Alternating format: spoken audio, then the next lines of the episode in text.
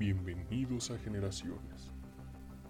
El podcast donde te relataré gran parte de los mitos y leyendas de México y el mundo, haciendo notar el lugar en donde se encuentran las historias tanto fantásticas como las más cercanas a la realidad, pero siempre recordando que la realidad supera la ficción. Los fantasmas de la expenitenciaría de Puebla. En 1867 se concluyó la construcción de la expenitenciaría del Estado de Puebla por el arquitecto Eduardo Tamariz.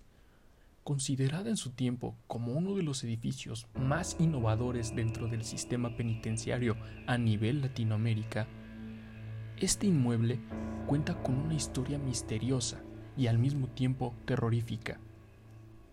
Debido a las leyendas que surgieron durante la estancia de cientos de criminales que dejaron huella en una de las cárceles más estrictas del país en su momento.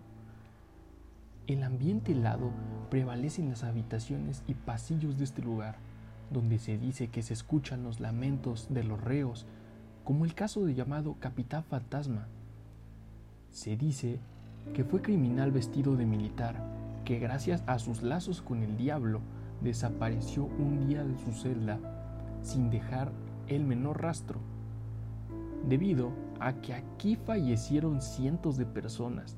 A lo largo de 30 años se creó un laboratorio criminalístico donde se conservaron más de 70 cráneos clasificados según la historia de vida y crimen cometido por la persona.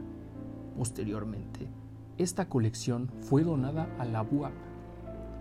Hoy en día, este edificio alberga las oficinas de la Secretaría de Turismo del Estado de Puebla. La leyenda del monstruo de la casa que mató al animal. Las casonas de la capital poblana cuentan con un gran pasado que muchas veces está ligado a eventos supernaturales o de horror. La casa del que mató al animal es uno de los lugares más terroríficos en el centro de la ciudad de Puebla. En la Puebla colonial, la familia de don Pedro Carvajal habitó este lugar y que durante ese tiempo corrió el rumor de que un monstruo aterrorizaba la ciudad paralizando y devorando a los habitantes. Nunca se supo exactamente qué clase de animal fue. Unos decían que tenía la forma de un coyote gigante, una serpiente, e incluso que era una combinación de piel de tigre con patas de jabalí, cuerpo de lobo y garras de águila. En fin, se dice que el animal llegó a esta casa devorando a Fernando, el hijo menor de don Pedro, lo que resultó en una recompensa, la mano en matrimonio de su hija a cambio de aquel que le llevara la cabeza del monstruo que asesinó a su hijo.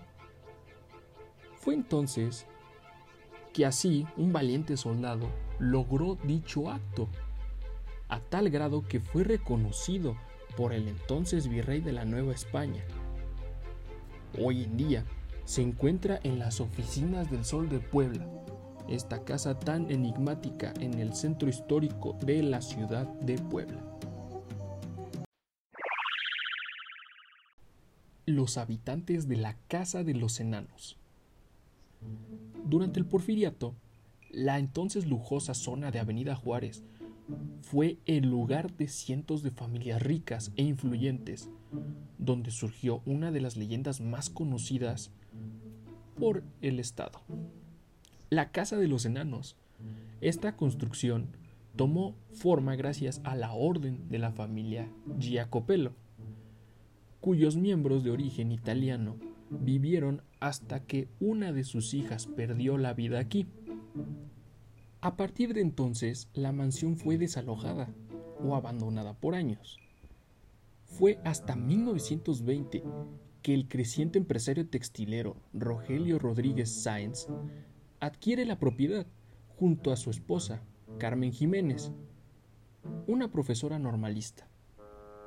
La pareja terminó teniendo tres hijos, pero la pena de la pérdida de uno de ellos sumió a la madre en una terrible tristeza, aislando por completo de todo su círculo.